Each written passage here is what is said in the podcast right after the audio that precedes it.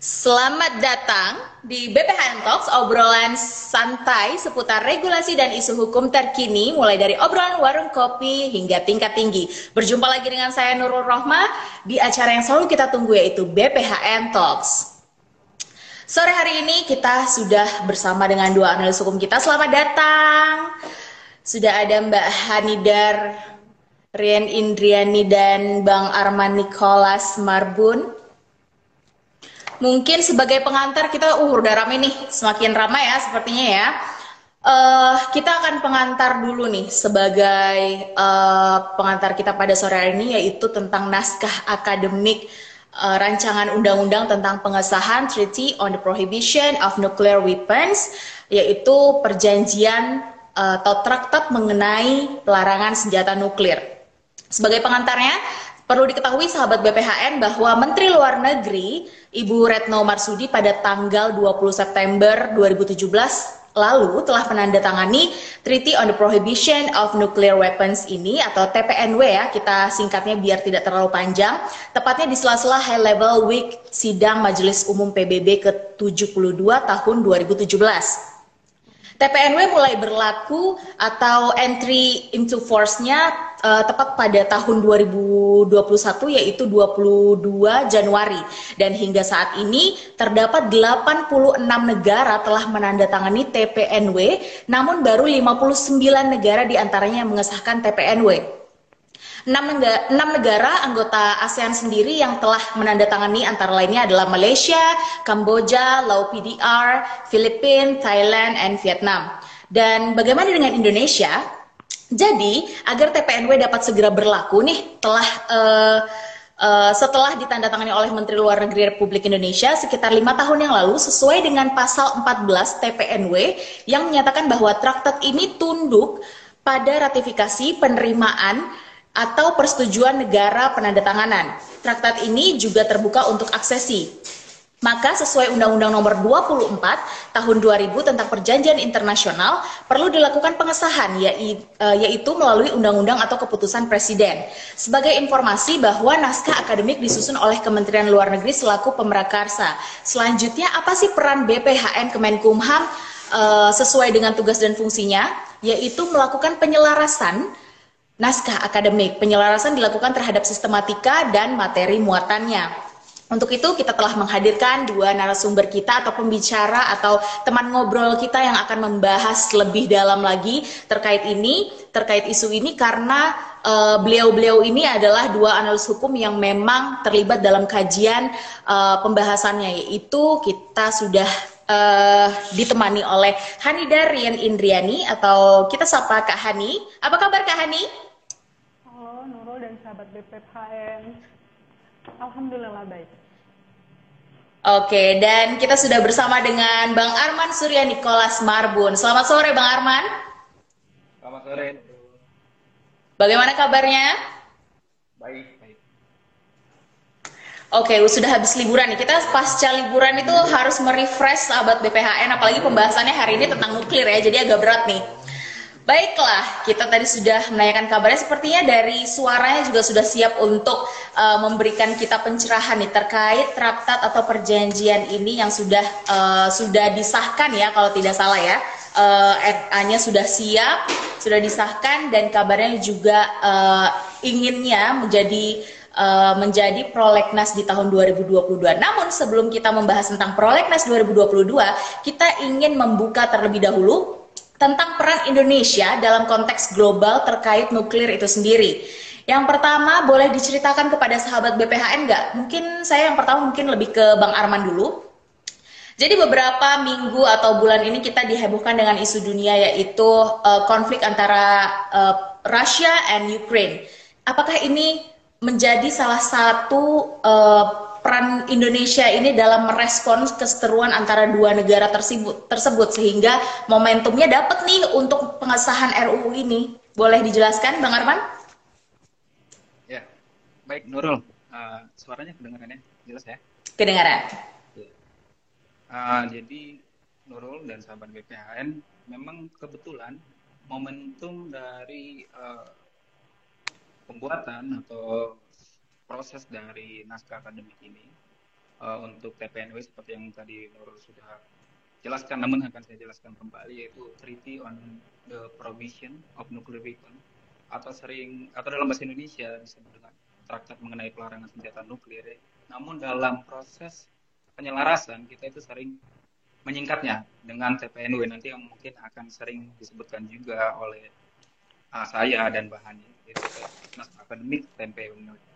Nah kebetulan memang ini momentum dari konflik antara Rusia dan Ukraina ini ya kejelasan.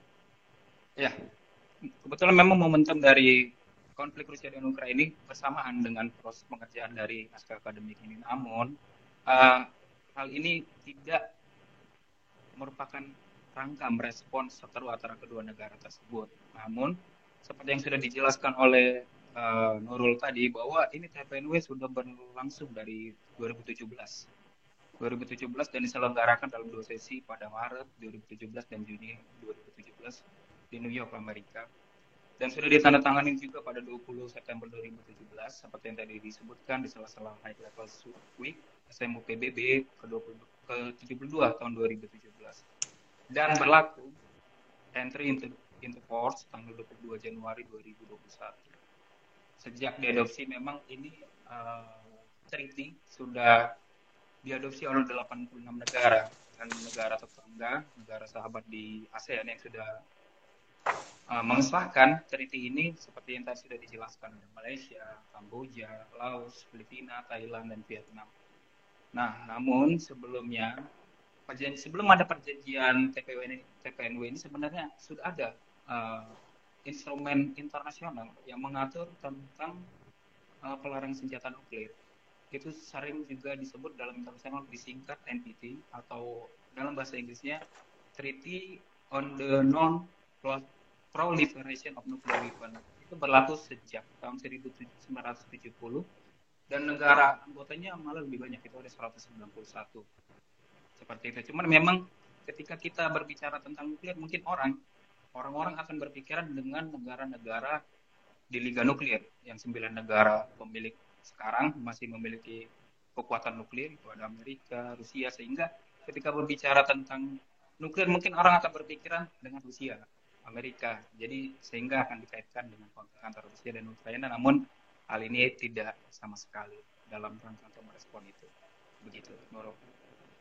Jadi betul ya, e, momentumnya pas banget ini kita membahas NA-nya juga terkait dengan nuklir, kemudian juga ada konflik ini, tapi uh, menurut karena Indonesia sendiri juga memiliki memiliki apa ya kepentingan kepentingan secara global untuk salah satunya mungkin untuk menarik simpati uh, dunia terhadap Indonesia untuk bisa Indonesia show up juga ya bahwa Indonesia memiliki memiliki kontribusi nih dalam perang peran ini sendiri sehingga merati, uh, me, menjadikan RUU ini menjadi salah satu momentum untuk bisa maju di prolegnas 2022 ya. Berarti ini bisa jadi salah satu motif gitu. Baik, selanjutnya untuk konteks pelarangan ini khusus untuk senjata saja kah? Artinya pemanfaatan nuklir untuk kepentingan lain tetap diperbolehkan. Seperti itu. Sebetulnya persoalan ini lebih kepada faktor pengawasan saja atau bukan? Bagaimana tanggapannya mungkin bisa ke Kak Hani? Silahkan. Oke, uh, mengenai perjanjian ini memang lebih khusus mengatur mengenai adanya pelarangan penggunaan senjata nuklir gitu ya karena seperti yang kita tahu ya bahwa dampak dari penggunaan senjata nuklir itu sendiri kan sangat besar gitu uh, seperti contohnya pada saat perang dunia kedua gitu yang ada di Hiroshima dan Nagasaki uh, itu menjadi bukti nyata dampak buruk dan bencana kemanusiaan bahwa senjata nuklir itu uh, telah melewaskan lebih dari 210 ribu korban jiwa dan itu menghasilkan lebih dari 70 persen infrastruktur dari uh, kedua kota tersebut itu. Uh, mengenai penggunaan pemanfaatan nuklir untuk kepentingan lain itu diperbolehkan gitu. Sepanjang uh, energi nuklir dan teknologi tersebut digunakan untuk tujuan damai misalnya saja gitu untuk pembangkit senjata nuklir uh, pembangkit listrik tenaga nuklir atau di bidang kesehatan gitu uh, untuk dimanfaatkan untuk diagnosis uh, ataupun terapi. Gitu. sebenarnya perjanjian ini itu lebih kepada uh, menyegarkan kembali implementasi komitmen dari negara-negara baik negara-negara yang memiliki senjata nuklir maupun negara yang tidak memiliki senjata nuklir untuk bersama-sama melakukan pelucutan senjata nuklir dan tidak mengembangkan senjata nuklir yang tujuannya itu bukan untuk tujuan damai. Mungkin lebih itu sih, Mbak Oke, siap. Terima kasih. Mungkin untuk kedua narasumber kita karena ada beberapa uh, yang komen ini kalau suaranya kecil, ininya ya, apa speakernya itu bisa agak didekatkan ketika berbicara. Terima kasih. Uh, baik, kalau yang di yang dijelaskan oleh Kak Hani sendiri sebenarnya tadi pada senjata ya pelarangan senjata karena juga dampaknya dari nuklir sendiri ketika uh, terutama ketika perang ya dampaknya bukan hanya ke negara tersebut tapi ke negara-negara sekitarnya karena memang dampak nuklir sendiri sangat besar. Baik, tadi sempat disinggung nih tentang instrumen hukum internasional yang pernah ada sebelumnya yaitu NTP. Tadi Bang Arman yang uh, yang menjelaskan ya. Artinya TPNW ini adalah bentuk terbaiknya untuk saat ini atau seperti apa? Mungkin uh, Bang Arman atau Kak Hani ada tanggapan? TPNW ini sebenarnya bentuk terbaiknya untuk saat ini atau seperti apa? Mungkin uh, saya akan jelasin sedikit ya, seperti yang sudah kita tahu gitu tadi dijelasin dari Arman gitu bahwa sebenarnya instrumen hukum internasional mengenai nuklir itu sudah ada gitu kan, uh, seperti adanya Treaty on the South Asia Nuclear Weapon Free Zone atau yang kita kenal dengan Traktat Kawasan Bebas Senjata Nuklir di Asia Tenggara ataupun seperti Comprehensive Nuclear Test Ban Treaty yaitu traktat pelarangan menyeluruh uji coba nuklir dan tadi yang sudah disebutkan Arman adanya NPT itu. E, namun demikian traktat dari inter, traktat internasional tersebut itu belum mengatur secara spesifik mengenai adanya e, aspek kriminalisasi sehingga e, secara substansif misalnya dari NPT tidak mengatur mengenai aspek pelarangan atau membuat tidak sah dari adanya pengembangan, pembuatan, pemilikan, pengalihan, penggunaan ataupun penyimpanan dari uh, senjata nuklir itu sendiri. Sehingga ini menjadi alasan kita untuk dibuatnya uh, eh, TPNW ini karena tanpa adanya uh, aspek pelarangan atau adanya uh, membuat tidak sah dari penggunaan senjata nuklir itu sendiri hingga saat ini uh, upaya pelucutan yang dimaksud seperti di atas tersebut uh, secara eksklusif itu didasarkan pada hanya pada itikat baik atau pada good fight gitu. Sehingga negara-negara yang punya senjata nuklir tidak terdapat obligasi yang mengikat dan memaksa secara internasional guna mencapai uh, pelarangan senjata nuklir itu sendiri secara global itu. Jadi adanya ETPNW ini juga disebut bentuk terbaik untuk pelarangan penggunaan senjata nuklir ya memang iya gitu. Setelah uh, adanya kekurangan-kekurangan pengaturan yang ada di NPT dan maupun instrumen hukum internasional yang sebelumnya itu. Oke, berarti dia memang yang paling lengkap dari perjanjian-perjanjian atau aturan di, uh, yang ada sebelumnya ya, karena tadi ada memuat aspek uh, bagaimana cara penanganan dan lain sebagainya ketika memang itu menjadi sebuah proses atau bentuk kriminal seperti itu. Baik, uh, ini sangat menarik ya. Pertanyaan selanjutnya ini uh, berbicara tentang ratifikasi perjanjian internasional. Nih buat sahabat BPHN nih anak-anak uh, anak-anak hubungan internasional yang lagi sedang bingung cari skripsi tentang apa nih cocok banget nih karena kita membahas juga tentang perjanjian internasional.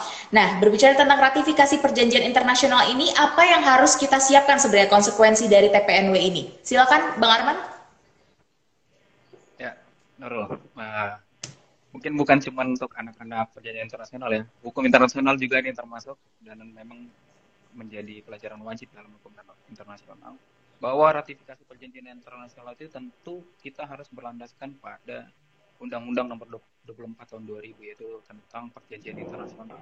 Di mana pada pasal 9 Undang-Undang 24 Tahun 2000 itu telah menjelaskan bahwa terhadap suatu perjanjian internasional itu perlu dilakukan pengesahan sepanjang dipersyaratkan dalam perjanjian tersebut. Pengesahan tersebut dilakukan menggunakan instrumen hukum berupa undang-undang atau keputusan presiden itu dulu ya sekarang peraturan presiden seperti itu hal ini juga selaras seperti yang tadi kan disebutkan bahwa sepanjang disyaratkan dalam perjanjian tersebut. Nah, pada perjanjian sini atau treaty ini itu dalam ketentuan pada pasal 14 diamanatkan untuk melakukan dan tunduk pada ratifikasi masing-masing negara sehingga memang sudah selaras dengan apa yang ada di treaty dan treaty juga sudah selaras dengan ada dalam undang-undang kita, undang-undang nasional kita yaitu undang-undang 24 tahun 2000 pasal 9. Lalu selanjutnya uh, untuk sertifikasi ini mengikuti pasal 10 Undang-Undang 24 tahun 2000 tentang perjanjian internasional yang menyatakan bahwa perjanjian internasional yang disahkan menggunakan undang-undang salah satunya apabila berkenaan masalah politik, perdamaian, pertahanan, dan keamanan negara itu ada dalam huruf sampai F. Namun Nurul uh, perlu digarisbawahi bahwa uh, pasal 10 ini sudah pernah dilakukan uji di MK dan sudah ada putusannya dalam Mahkamah Konstitusi dalam perkara nomor 13 garis miring PUU 16 tahun 2018 bahwa pasal 10 Undang-Undang nomor 24 tahun 2000 tentang perjanjian internasional. Atau sering disingkat Undang-Undang PI kalau misalnya dalam proses pembuatan atau perundang-undangan sering disingkat. Dinyatakan inkonstitusional bersyarat. Mahkamah Konstitusi menyatakan bahwa pasal 10 ini bertentangan dengan Undang-Undang Dasar dan tidak mempunyai kekuatan hukum mengikat secara bersyarat sepanjang ditafsirkan bahwa jenis-jenis perjanjian internasional yang tadi seperti di Eropa dan sampai F itu dalam pasal akul itulah yang mempersyaratkan persetujuan DPR sehingga hanya jenis-jenis perjanjian tersebut yang pengesahannya dilakukan dengan undang-undang. Jadi sebenarnya uh, keputusan sorry bukan keputusan. Putusan Mahkamah Konstitusi ini memperluas pasal 10 jadi tidak hanya di dalam huruf A dan F yang yang bisa menjadi undang-undang atau yang mempersyaratkan persetujuan DPR tapi bisa di luar itu ditafsirkan seperti itu. Jadi perlu ketika meratifikasi suatu perjanjian internasional untuk memahami juga kepada putusan Mahkamah Konstitusi ini sehingga pada TPNW ini kita melihat dan mengkualifikasikan bahwa jenis perjanjian internasional ini ya ini berkenaan pada masalah politik, perdamaian, pertahanan dan keamanan negara sehingga memang ratifikasi dari TPNW ini menggunakan undang-undang bukan aturan presiden. Selain itu konsekuensi Indonesia dari TPNW tentu adalah mengimplementasikan uh, treaty ini ke dalam sistem hukum Indonesia karena dalam pasal 5 perjanjian yang menyatakan bahwa setiap negara pihak wajib mengadopsi upaya yang diperlukan untuk mengimplementasikan kewajibannya berdasarkan traktat ini. Setiap negara pihak wajib melakukan upaya hukum, administrasi, dan tindakan lain, termasuk pengenaan sanksi pidana, mencegah dan, dan menekan aktivitas apa pun yang dilarang suatu pihak negara berdasarkan traktat ini. Itu tadi seperti yang disebutkan pasal 5, sehingga memang yang perlu dilakukan adalah mengimplementasikannya ke dalam sistem hukum Indonesia sendiri serta menyelaraskannya dengan undang-undang yang memang berkaitan dengan hal yang diatur dalam ini contohnya undang-undang ketenaga kerjaan seperti itu. Terus.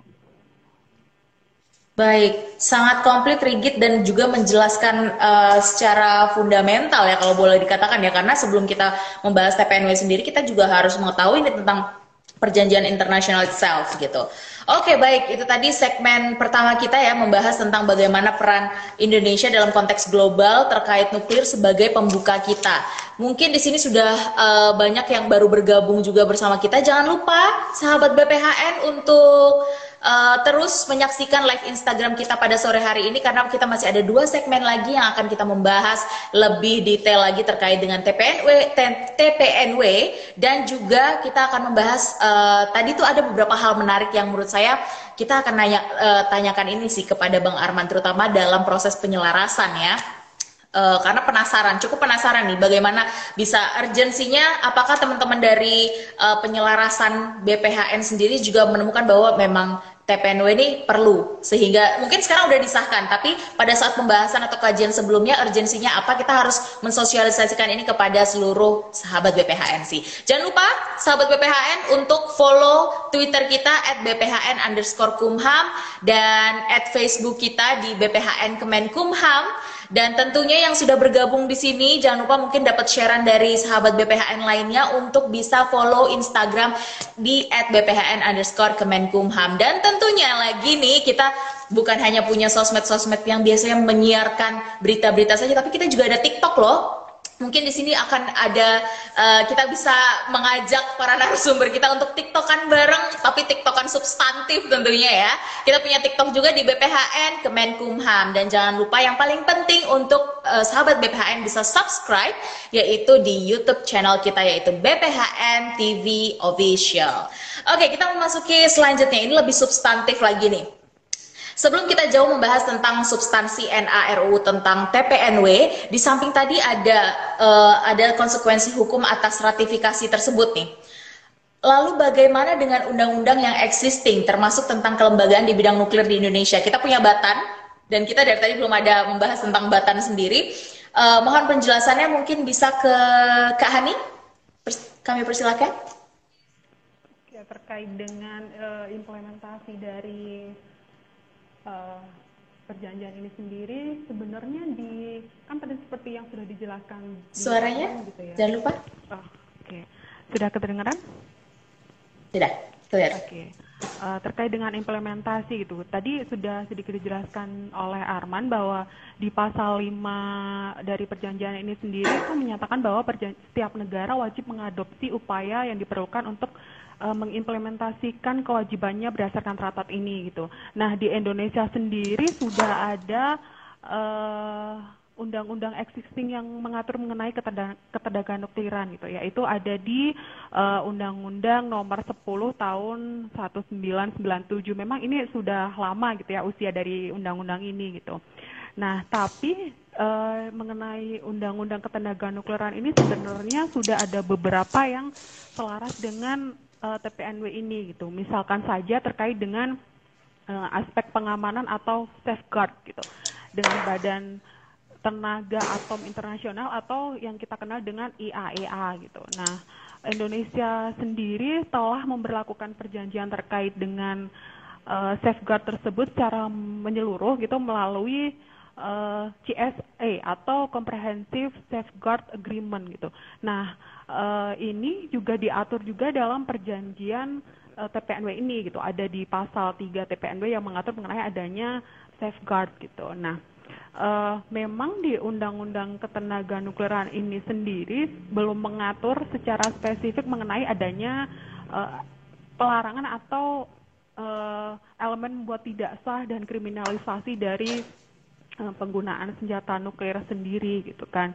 Uh, namun dengan adanya pengesahan TPNW ini nantinya akan menjadi dasar gitu, penyesuaian norma atau regulasi nasional gitu secara substansi nanti dapat diharmonisasikan uh, untuk dap nantinya dapat mencakup mengenai adanya uh, pelarangan, pengembangan, pembuatan, kepemilikan gitu atau penggunaan dan penyimpanan dari senjata nuklir. Nah, terkait dengan tadi yang ditanyakan oleh Nurul gitu, menyinggung mengenai Batan uh, mengenai kelembagaan ya ini di Undang-Undang Ketenaga Nukliran sendiri memang di situ uh, diatur ada dua lembaga, eh, ada dua badan itu yang menyelenggarakan di bidang ketenaga nukliran yaitu ada Batan sebagai badan pelaksana dan ke, yang kedua ada Bapeten uh, sebagai badan pengawas tenaga nuklir gitu di mana badan pelaksana atau Batan ini bertugas untuk e, melaksanakan pemanfaatan tenaga nuklir, sedangkan untuk Bapeten itu bertugas untuk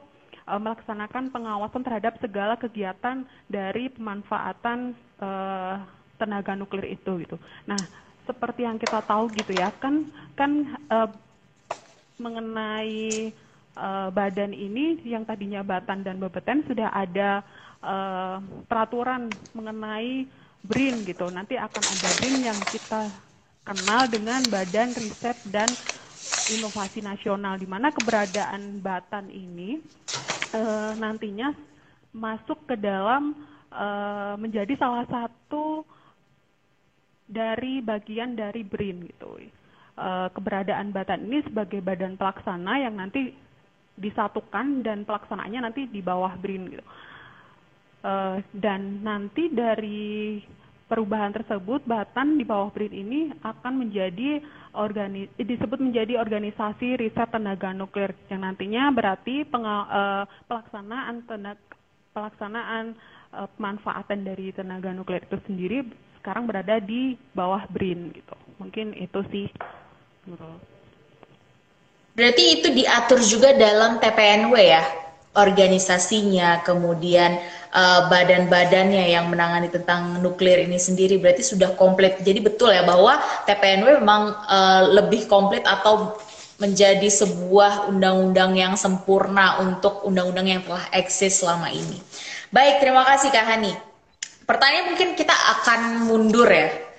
Ya, namun perlu kita tanyakan ini, bagaimana bila Indonesia mundur sebagai negara yang mengesahkan traktat ini? Apakah akan ada dampak ya jika kita mundur dari uh, perjanjian ini? Bang Arman mungkin? Ya, baik Nurul. Um, mungkin dengan pertanyaan ini bagaimana Indonesia jika mundur, memang uh, untuk suatu negara inter suatu negara dalam perjanjian internasional mundur dalam suatu traktat atau perjanjian itu memang dimungkinkan dimungkinkan untuk mundur tapi memang itu sangat-sangat susah sulit untuk mundur. Cuman Indonesia sendiri baru dalam yang kita tahu bahwa bukan rahasia lagi bahwa Indonesia bukan negara yang memiliki senjata nuklir. Mengembangkan nuklir untuk senjata juga bukan termasuk sehingga memang Indonesia ini dalam uh, internasional itu disebut negara-negara yang tidak memiliki senjata nuklir itu memang sering disebut dengan uh, disingkat NNWS atau non nuclear weapon state. Maka untuk dampaknya sendiri sebenarnya memang Indonesia mengikuti dan ataupun mundur dari perjanjian ini memang tidak ada tapi lebih ke yang tadi seperti yang kita sebutkan tadi adalah bukti peran aktif Indonesia di dalam uh, mewujudkan kedamaian di dunia seperti itu dan lebih menjunjung ke dalam nilai kemanusiaan. Jadi dengan Indonesia mengesahkan traktat ini itu upayanya melaksanakan ketertiban dunia seperti yang disebutkan dalam uh, pembukaan dalam Undang-Undang Dasar itu disebutkan bahwa dalam upaya melaksanakan tertiban dunia yang berdasarkan kemerdekaan, keabad, perdamaian abadi dan keadaan sosial sesuai dengan pembukaan itu pada alinea 4. Memang itu yang menjadi penekanan sebenarnya kenapa kita melakukan ratifikasi terhadap treaty ini. Jadi lebih kepada komitmen Indonesia untuk mengupayakan pelucutan nuklir sekaligus memberikan contoh yang kuat bagi negara-negara lain agar mengikuti langkah Indonesia untuk segera mengesahkan traktat ini sehingga dapat mendorong percepatan pemberlakuan TPNW. Dan memang uh, eh, TPNW ini lebih dimaksudkan dorong untuk memberikan tekanan.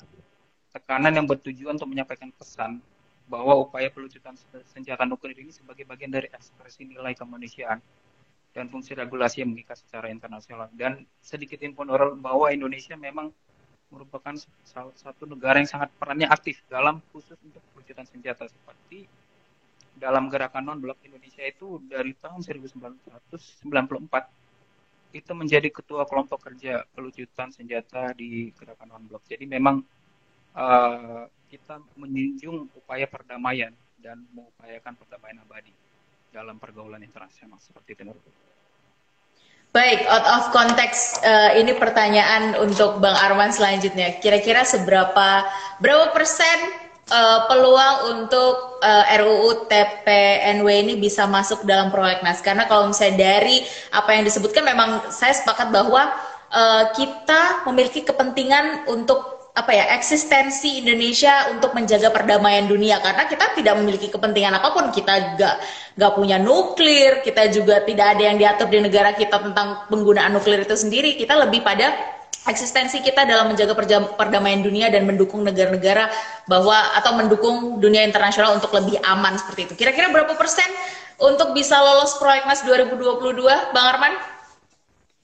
Ya tentu kalau persenan kan ya untuk menjawabnya. Cuman ya memang uh, setiap undang-undang setiap uh, peraturan setiap eh, undang-undang yang dibentuk itu memiliki hak memiliki memiliki 100% gitu ya untuk masuk ke dalam prolegnas itu semuanya bisa. Selama memang prolegnas sendiri kan memang mewajibkan banyak syarat. Jadi di antaranya ada NA ada RUU ada prakarsa dan yang lain-lain. Ada banyak syarat. Jadi sehingga sebenarnya yang menjadi penting ketika untuk menjadi masuk ke dalam prolegnas tentunya persyaratan itu harus dipenuhi dulu.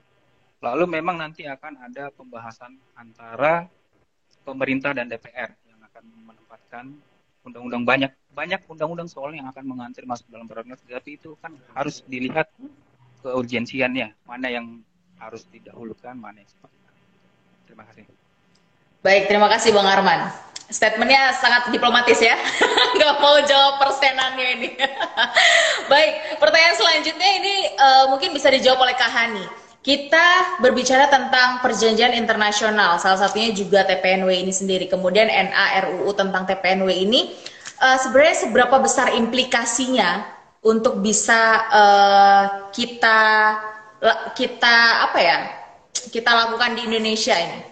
Implikasi dari TPNW ini sendiri.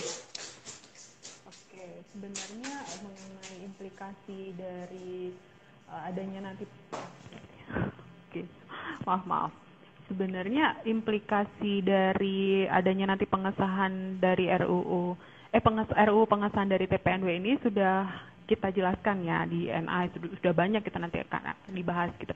Uh, contohnya saja saya kasih lihat ya, saya saya jelaskan sedikit mengenai implikasi dan dampaknya itu misalkan nanti gitu di implementasi di bidang hukum sedikit sudah tadi saya jelaskan di awal bahwa dari perjanjian ini sendiri kan harus mengimplementasikannya ke sistem hukum nasional sendiri gitu. Nah, nantinya uh, bahwa pengesahan dari TPNW ini bisa menjadi dasar hukum bagi penguatan regulasi nasional kita khususnya itu untuk penggunaan senjata nuklir yaitu dalam melarang atau mengkriminalisasi adanya pengembangan, uh, pengujian, ada pemilikan gitu, uh, ataupun adanya pengalihan penggunaan atau ancaman dari penggunaan senjata nuklir sendiri gitu.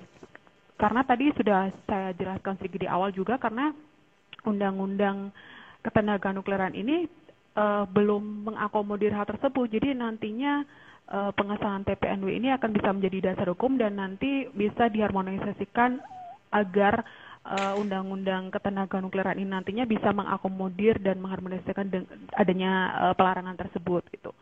Mis, uh, kemudian uh, ada implikasi uh, di bidang politik gitu bahwa implementa implika, implikasi dari pengesahan TPNW ini uh, menjadikan Indonesia dapat memberikan tekanan politis dan moral terhadap negara-negara yang pemilik senjata nuklir untuk secara konsisten uh, melaksanakan komitmen pelucutan senjata nuklir secara menyeluruh dan tidak tidak melakukan modernisasi uh, persenjataan senjata nuklir itu sendiri. Sementara karena kan Indonesia sendiri memang tidak memiliki nuklir gitu. Jadi ya itu gitu untuk memberikan tekanan politis dan moral terhadap negara-negara pemilik senjata nuklir. Baik, tekanan politis dan moral ya. Implikasi uh, kalau misalnya kita berbicara tentang implikasi dari TPNW ini sendiri. Baik, luar biasa untuk uh, sesi kedua yaitu tentang substansi dari TPNW sendiri sudah cukup banyak dijelaskan oleh kedua analis hukum Badan Pembinaan Hukum Nasional kita. Uh, dan kita masih menunggu pertanyaan-pertanyaan luar biasa dari uh, sahabat BPHN yang telah menonton nih udah join live Instagram BPHN underscore Kemenkumham. Jangan lupa untuk men-share live Instagram kita ke sahabat BPHN lainnya dan jangan lupa juga untuk follow Instagram kita untuk mendapatkan update kegiatan dari BPHN sendiri. Uh, jangan lupa untuk follow juga atau uh, follow uh, Twitter kita. Sorry, kita punya Twitter at BPHN underscore Kumham. Kita juga ada Facebook yang bisa sahabat BPHN untuk add yaitu BPHN Kemenkumham. Kita juga ada TikTok. Ini uh, sosmed kita yang baru TikTok yaitu BPHN Kemenkumham. Dan jangan lupa untuk subscribe uh, kanal YouTube kita di BPHN TV Official. Baik, kita masih menunggu pertanyaan-pertanyaan dari sahabat BPHN yang telah bergabung di live Instagram kita sore hari ini. Baik, kita memasuki segmen ketiga. Uh, tenang saja kita masih memiliki pertanyaan banyak pertanyaan dan tapi di segmen tiga ini sebenarnya saya lebih ingin menanyakan dan lebih ingin sharing kepada sahabat BPHN yang telah bergabung tentang teknis penyusunan NA atau penyelarasan karena kita sudah bersama dengan dua analis hukum yang memang saat ini bertugas di bidang penyelarasan naskah akademik. Untuk uh, pertanyaan selanjutnya ini mungkin ke Bang Arman terlebih dahulu. Sebenarnya apakah ada perbedaan dari segi teknik penyelarasan antara RUU berupa pengesahan perjanjian internasional dengan uh, perjanjian atau apa ya uh, undang-undang yang diselaraskan undang-undang domestik seperti itu internasional dengan domestik apakah ada perbedaannya? Silakan Bang Arman. Ya, Errol, sebelum menjawab ke arah sana mungkin uh, masih banyak yang belum paham apa sih sebenarnya naskah akademik itu. Mungkin sedikit saja saya ingin menjelaskan bahwa sesuai dengan Undang-Undang 12 tahun 2019, 2011, junto Undang-Undang 15 tahun 2019 tentang pembentukan peraturan perundang-undangan, itu setiap rancangan undang-undang harus disertai dengan naskah akademik seperti itu di diatur. Lalu kenapa disertai naskah akademik tentu pasti ada pertanyaan seperti itu. Jadi sebenarnya ada kegunaan naskah akademik ini memiliki fungsi bahwa dalam tiap rancangan undang-undang itu memberikan gambaran mengenai hasil penelitian ilmiah yang mendasari usul rancangan setiap undang-undang yang kelak nantinya itu akan diajukan dan dibahas bersama dengan DPR. Lalu naskah akademik ini uh, menjadi tempat masyarakat bebas memberikan aspirasi serta melakukan apresiasi terhadap substansi rancangan undang-undang yang akan dan atau sedang diatur seperti itu.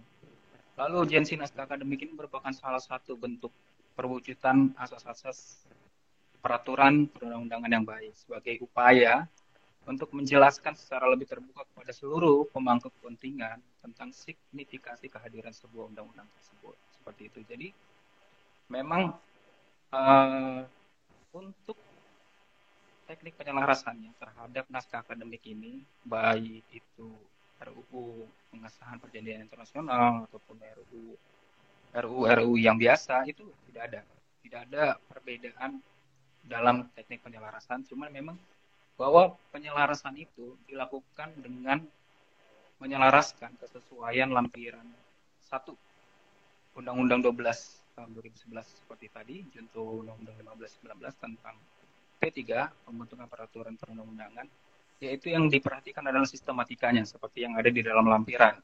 Itu ada bab 1, bab 2, bab 3, bab 4, bab 5, bab 6, itu memang mungkin untuk lebih detailnya bisa dilihat pada lampiran 1. Lalu yang dilakukan selanjutnya adalah kesesuaian antara bab dalam naskah akademik ini. Jadi harus memiliki kesinambungan dalam setiap bab yang substansinya itu harus saling berkesinambungan. Lalu kesesuaian materi muatan antara naskah akademik dan rancangan undang-undangnya. Hanya saja dalam pengesahan perjanjian internasional tidak hanya melihat pada RU-nya, tapi juga melihat pada isi perjanjiannya.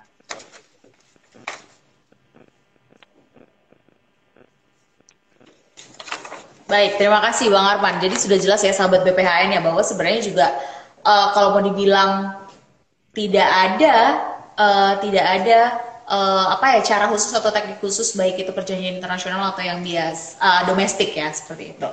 Baik, terima kasih Bang Arman. Untuk pertanyaan selanjutnya nih Bang Arman. Uh, oh atau kekahan nih deh. Apakah relatif lebih mudah dan cepat proses penyusunan NA penyelarasan dalam rangka perjanjian internasional? Karena kan sudah ada nih, kita udah punya dasarnya nih perjanjian internasional. Apakah lebih mudah sebenarnya prosesnya dibandingkan dengan eh, undang-undang uh, domestik? Terkait dengan relatif atau relatif mudah dan cepatnya penyelarasan naskah akademik ini gitu antara eh, antara RUU dengan perjanjian internasional sebenarnya tidak tidak ada perbedaan gitu ya sama oke saya ulangi ya. Terkait dengan tadi pertanyaan Nurul relatif lebih mudah atau lebih cepatkah uh, penyelarasan perjanjian internasional? Sebenarnya uh, penyelarasan NA antara perjanjian internasional maupun uh, penyelarasan terhadap rancangan undang-undang itu tidak ada tidak ada yang lebih mudah atau tidak ada yang lebih cepat gitu. Itu sama saja gitu. Uh, ya bisa dilakukan lebih mud lebih cepat bisa dilakukan lebih mudah gitu. Sepanjang itu tuh tergantung dari uh, isu dan uh, substansi dari materi uh, naskah akademik itu itu sendiri gitu. Jadi kalau dibilang bisa nggak lebih mudah, bisa nggak lebih cepat, ya bisa saja sepanjang seperti yang tadi saya sebutkan kalau isunya dan substansinya tidak terlalu berat gitu ya bisa kita lakukan dengan cepat gitu. Jadi nggak nggak terpaku pada kalau perjanjian internasional bisa lebih cepat gitu, sedangkan RUU tidak itu nggak nggak seperti itu. Gitu. Berarti nggak ada efeknya ya mau perjanjian internasional ataupun uh, eh, RUU domestik pun intinya secara proses bisa juga ya cepat, bisa juga lama tergantung dengan dorongannya seperti itu ya. Baik, ini ada pertanyaan dari akun Mamets 2K. Oke. Apakah sumber uh, eh, NA boleh dari blogspot yang tidak jelas penulisannya? Siapa? Eh, ini kayaknya saya jawab dulu nih, kayak intinya nggak boleh skripsi aja nggak boleh dari blogspot ya, apalagi NA gitu sembarangan. Dan tapi apakah uh, ini pertanyaan uh, apa ya statement selanjutnya dulu ramai di media sosial. Nah, kalau misalnya kita berbicara tentang ramai di media sosial, mungkin lebih ke lebih ke public opinion. Apakah sebuah RUU itu bisa cepat disahkan atau apakah public opinion itu bisa mempengaruhi cepat lamanya proses uh, pengesahan? Silakan uh, siapa yang ingin jawab? Kak Hani mungkin? Opini publik, apakah bisa mempengaruhi cepat atau lambatnya sebuah proses pengesahan RUU? Oh baik, opini publik bisa atau tidak mempercepat suatu pengesahan RUU. Uh, eh, kalau pemer, uh, pendapat saya ini ya, kalau pemerintah menganggap bahwa dengan adanya dorongan opini dari masyarakat ini uh, dan menganggap bahwa uh, eh, RUU ini itu memang memang penting untuk segera dilakukan karena ini uh, akan berdampak luas gitu atau adanya dorongan ini nantinya memang uh, bisa bisa menjadi uh, apa ya um, indikator. bisa menjadi indikator gitu untuk segera disahkan karena memang ini penting dan perlu gitu. Maka itu opini dari masyarakat itu sendiri bisa mendorong untuk pemerintah segera nih melakukan percepatan, melakukan uh, pengesahan gitu. Seperti itu. Oke, okay, kalau dari selama ini proses penyelarasan atau pembahasan ditambahkan dari di, betul. Ya. Bisa ditambahkan oleh Bang Arman kali ya. Uh, ya. Kalau misalnya selama ini, selama selama pernah melakukan kajian, mengikuti kajian uh, terkait dengan beberapa atau banyaknya RUU yang telah diselaraskan, apakah pernah ada satu momen di mana RUU itu bisa cepat untuk diselesaikan atau disahkan karena adanya public opinion? Selama Bang Arman uh, ini mengikuti kajian. Ya, Nurul. Uh, mungkin sebelum menjawab pertanyaan Nurul yang yang tadi, saya coba menambahkan yang jawaban dari Mbak Hani memang uh, saat ini kita sudah di zaman yang teknologi tinggi, di mana sosial media, lalu segala daring elektronik itu mempengaruhi juga dalam aktivitas bahkan aktivitas pembuatan peraturan perundang-undangan. Seperti yang kita tahu bahkan bukan hanya untuk mempercepat ya memperlambat juga banyak seperti itu. Jadi memang tidak bisa dipungkiri opini publik itu juga sangat berpengaruh dalam pembentukan peraturan perundang-undangan. Dan memang kita juga harus berpikir ke arah di mana balik lagi mungkin jauh lagi nih ke dalam pembentukan suatu negara. Di mana dulu ada seorang ini uh, mungkin buat cerita sedikit Presiden Amerika Serikat itu pernah menyatakan bahwa uh, George Washington kalau saya tidak salah mengatakan bahwa kekuasaan itu ya dari rakyat untuk rakyat dan oleh rakyat. Jadi begitu. Jadi ketika opini publik itu banyak men, ingin mempercepat, ingin memperlambat, tentu memang harus direspon dengan baik dengan dari pemerintah. Jadi uh, kembali lagi itu sangat berpengaruh memang dalam pembentukan peraturan perundangan dan berpengaruh dalam pengambilan politik hukumnya. Dan untuk menjawab tadi, apakah ada dalam uh, perjalanan selama menjadi tim di penyelarasan itu uh, pernah tidak ada peraturan seperti itu? Itu untuk mempercepat mungkin sampai sekarang saya belum tahu, tidak tahu ya kalau Bahani mungkin dalam uh, pengalamannya, tapi yang seperti saya tahu itu untuk mempercepat tidak lebih ke arah politik hukum untuk mempercepat tapi kalau untuk um, mempertanyakan atau menyampaikan uh, aspirasinya bahwa kenapa ya peraturan ini ada apa dengan peraturan ini itu ada mungkin udah sering ya udah udah sempat viral juga beberapa peraturan seperti itu dan itu memang melalui penyelarasan yang ada di BPHN seperti itu. Oke, baik. Terima kasih pendapatnya. Ini dari Bang Chan underscore D91. Nuklir untuk kesejahteraan manusia dan kedamaian dunia. Ini statement atau pertanyaan ya Bang, Bang Chan? Kita bisa lihat apakah ada pertanyaan lagi? Atau sahabat BPHN yang masih tergabung bersama kita silakan yang ingin bertanya terkait, terkait dengan TPNW sendiri atau tentang penyelarasan karena kita sudah bersama dengan dua analis hukum yang kebetulan ada di bidangnya yaitu penyelarasan naskah akademik. Mungkin kita bisa menggali lebih banyak lagi untuk lebih tahu lebih banyak tentang penyelarasan naskah akademik itu sendiri atau tentang isu yang kita bahas pada sore hari ini yaitu tentang TPNW. Selamat bergabung, ini ada Bang Akbar Hariski. Mungkin ada yang ingin menyampaikan pendapat atau pertanyaan? Kalau belum ada, kita uh, menarik ya karena tadi membahas tentang opini publik itu ternyata kalau Bang Arman bilang bahkan bisa juga memperlambat gitu dan sudah ada beberapa ya ketika memang ada tuntutan-tuntutan dari rakyat memang uh, bisa jadi sebuah pembahasan itu malah di hold dulu gitu. Dan untuk pertanyaan selanjutnya ini apa ya? Saya punya pertanyaan lagi bagaimana kemudian Oh, ini mungkin harusnya di, dijawab oleh teman-teman dari Kemlu ya, karena uh, pemerakar saya sendiri yaitu Kemlu terkait dengan TPNW ini sendiri. Tapi kalau misalnya dari dilihat dari uh, bagaimana uh, kedua analis hukum kita ini yang tergabung uh, dalam kajiannya, apakah TPNW ini memang memiliki urgensi yang uh, urgensi terhadap RUU yang berupa pengesahan apa ya memiliki urgensi penting nih untuk bisa kita uh, kita sahkan nih di Indonesia meskipun kita tidak memiliki nuklir tapi kita perlu nih TPNW ini. Mungkin kita bisa memperkuat statementnya karena ada yang beberapa uh, sahabat BPHN yang baru tergabung. Mungkin bisa uh, Kak Hani?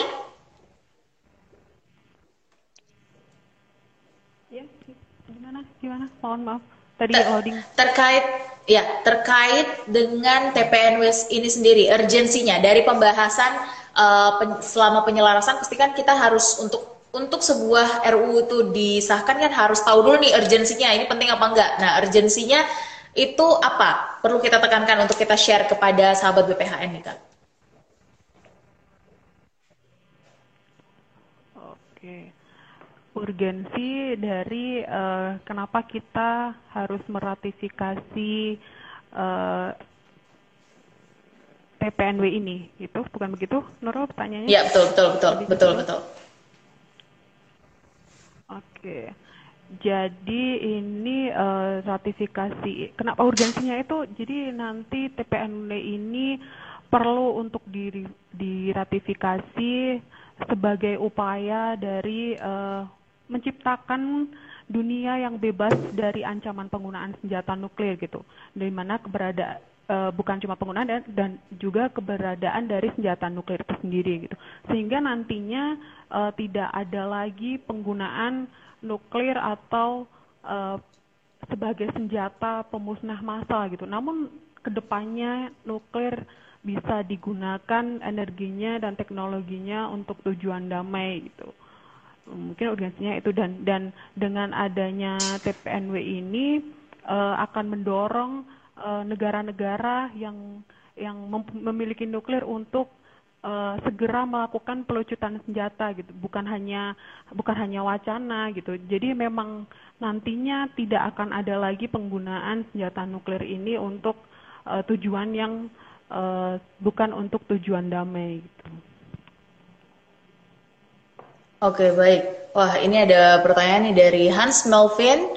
Apakah TPNF bakal tumpang tindih dengan SEAN WFZ yang telah ditandatangani oleh negara-negara ASEAN pada tahun sorry, pada tahun 1995.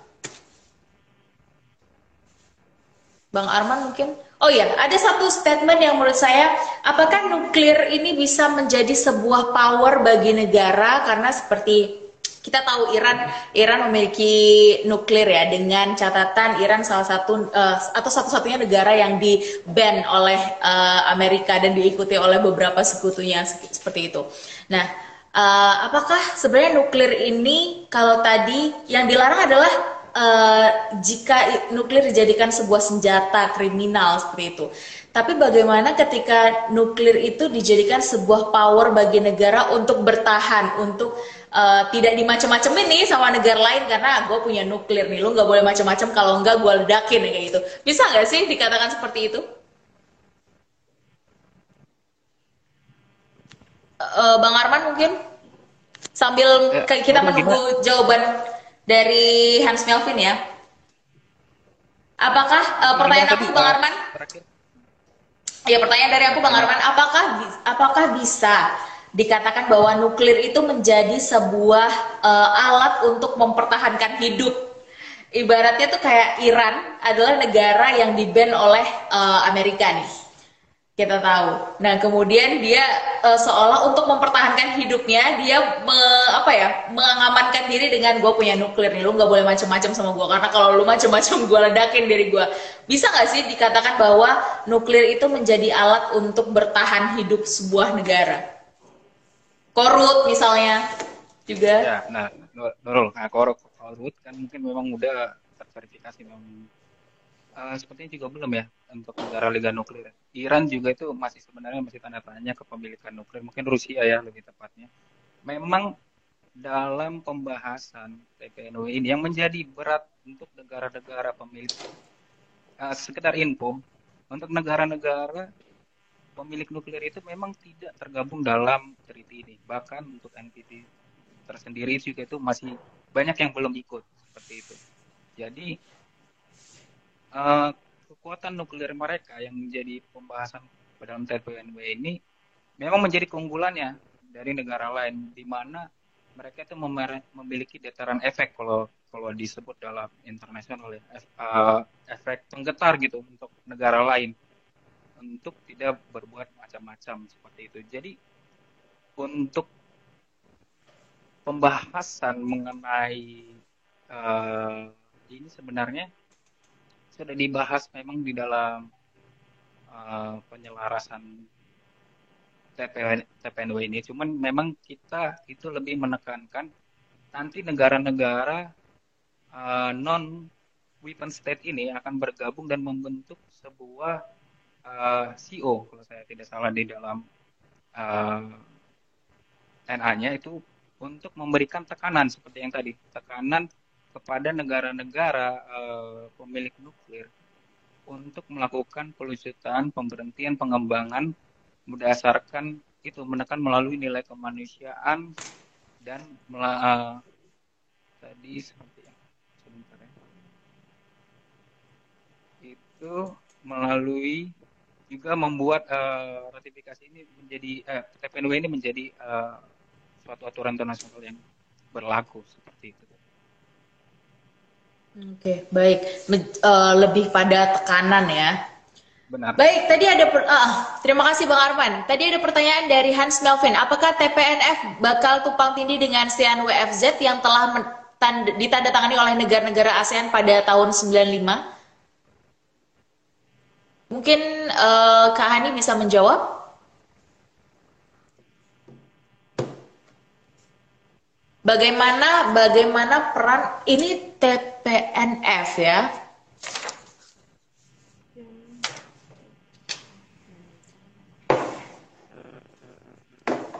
apakah akan tumpang tindih dengan SEAN WFZ yang telah ditandatangani oleh negara ASEAN pada tahun 90, uh, 1995?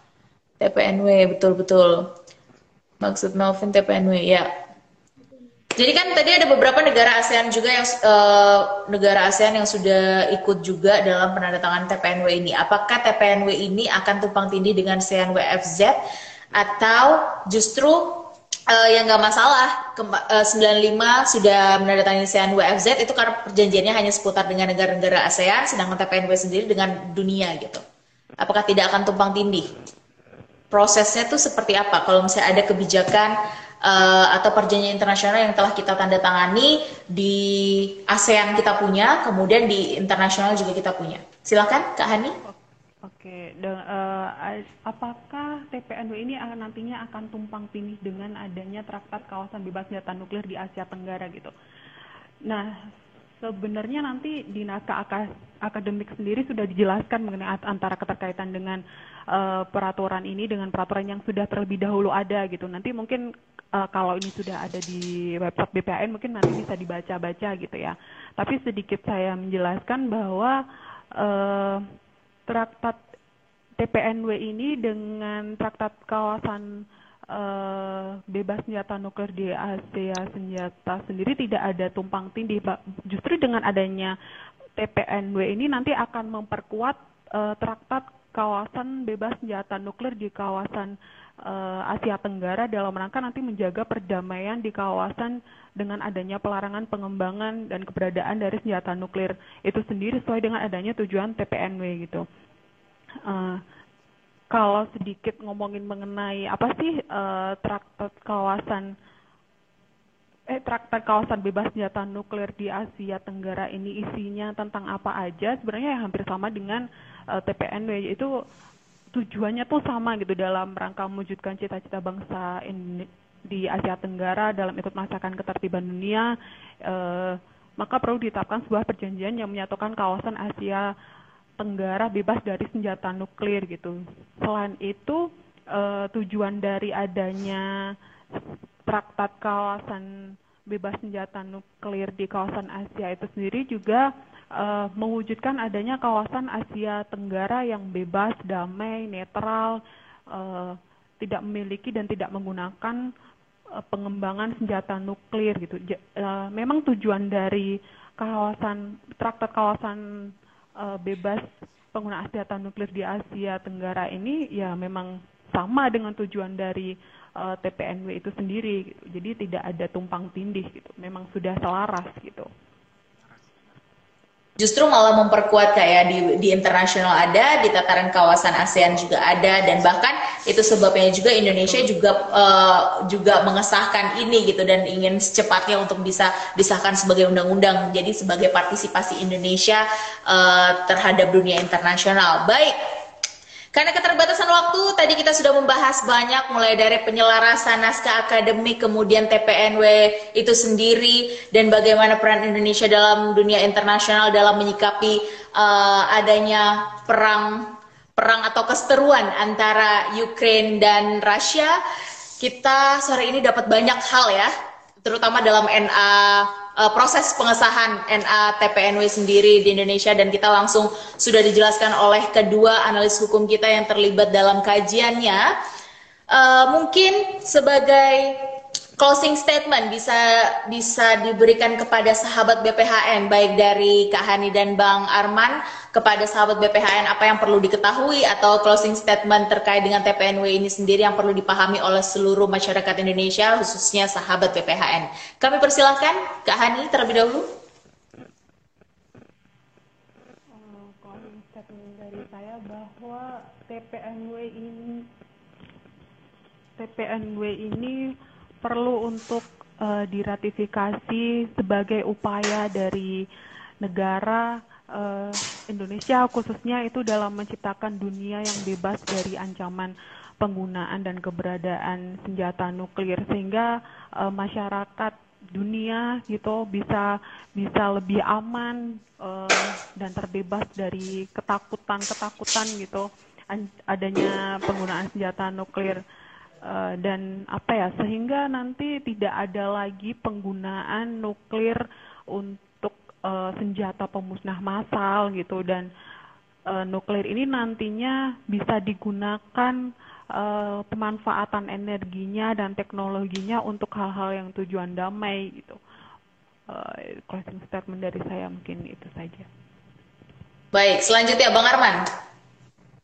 Ya, baik, baru uh, uh, terkait dengan ini belajar dari closing statementnya, uh, belajar dari masa lalu bahwa pernah nuklir ini digunakan dua kali di muka bumi, lebih tepatnya di Jepang itu dan menyesarakan begitu banyak korban dan penduduknya waktu itu dan begitu panjang efek yang disebabkan. Juga yang seperti kita tahu bahwa kecelakaan di Chernobyl itu juga mem membuat suatu kota yang begitu luas menjadi tidak bisa digunakan, menyengsarakan, mengungsi dan yang lain-lain. Tentu belajar dari itu kita tahu bahwa penggunaan nuklir itu sangat-sangat berbahaya dan sangat-sangat menyengsarakan umat manusia. Mungkin dari itu maka memang seperti yang disampaikan oleh Bahani, setelah dengan disampaikan Bahani itu sangat tepat bahwa Indonesia untuk ikut ambil andil dalam perdamaian dunia dengan menunjukkan keikutsertaannya dalam treaty ini dan ikut meratifikasi sebagai bentuk pernyataan bahwa Indonesia itu ingin uh, menyampaikan bahwa penggunaan nuklir itu sangat berbahaya sehingga nilai-nilai kemanusiaan harus dijunjung tinggi dengan melakukan pelucutan nuklir dan pemberhentian pengembangannya seperti itu. Dan juga untuk sahabat-sahabat BPHN uh, eh, yang tadi masih menonton dan masih ada yang bergabung dan baru bergabung juga mungkin untuk yang ingin mengetahui lebih dalam tentang penyelarasan naskah akademik lalu pembuatan peraturan perundang-undang itu ada di website BPN baru lebih tepatnya di uh, produk hukum bisa dilihat penyelarasan begitu banyak itu NA-NA-nya dapat dibaca NA-NA itu karena yang tadi seperti yang kita sampaikan bahwa itu berisi kajian ilmiah bahwa usul dari kenapa sih undang-undang ini ada gitu. Apa yang melatar belakang itu bisa dibaca semua menjadi dapat mengerti lebih dalam suatu pembuatan peraturan perundang-undangan. Begitu, Nurul. Baik, luar biasa closing statement yang tepat nih karena ditutup oleh Bang Arman yang tadi sudah mengingatkan kita bahwa cukup Hiroshima dan Chernobyl yang cukup menghancurkan dunia ya. Jangan ada lagi negara-negara lain dan kita harus menstop uh, penggunaan nuklir sebagai senjata ini. Kita harus uh, lucuti kalau bahasanya ya karena uh, bahaya sekali dampaknya bukan hanya untuk satu negara, bukan hanya untuk uh, puluhan orang tapi untuk ribuan manusia seperti itu. Junjung tinggi uh, HAM itu sangat penting karena kita juga memiliki hak uh, kita semuanya kayaknya hampir seluruh negara juga sangat menjunjung tinggi HAM tapi pada kenyataannya pada implementasinya masih ada negara-negara yang uh, apa ya sangat kurang dalam mengimplementasikan nilai-nilai HAM itu sendiri terutama dalam mewujudkan perdamaian dunia. Terima kasih kepada dua narasumber kita yaitu dua analis uh, Hukum Badan Pembinaan Hukum Nasional Kak Hani dan Bang Arman. Terima kasih sekali karena telah menemani uh, sore hari ini, sore hari para sahabat BPHN telah uh, bergabung bersama kita pada sore hari ini. Jangan lupa untuk uh, seluruh sahabat BPHN untuk tetap uh, bisa stay tune di Instagram kita untuk mengetahui kegiatan-kegiatan apa saja yang sedang dilaksanakan uh, oleh BPHN. Kemudian juga jangan lupa untuk subscribe uh, kanal YouTube kita di BPHN TV Official. Jangan lupa untuk follow sosial media kita seperti Twitter at BPHN underscore Kumham, Facebook kita di BPHN Kemenkumham, Instagram kita saat ini yang sedang live Instagram di at BPHN underscore Kemenkumham. TikTok kita juga punya TikTok ala-ala ini sosial media milenials banget ya. Semoga segera diisi dengan konten-konten bagus dari BPHN yaitu TikTok kita BPHN Kemenkumham. Sekian dari saya Nurul Rohma. Terima kasih kepada dua narasumber kita. Kita harapannya bisa ketemu uh, ketemu lagi dan membahas NA-NA yang lain karena tadi sangat menarik dan jangan lupa untuk sahabat BPHN Seluruh NA kita yang sudah disahkan itu ada di website BPHN di bphn.go.id. Terima kasih seluruh sahabat BPHN. Dan terima kasih Bang Arman, Kak Hani.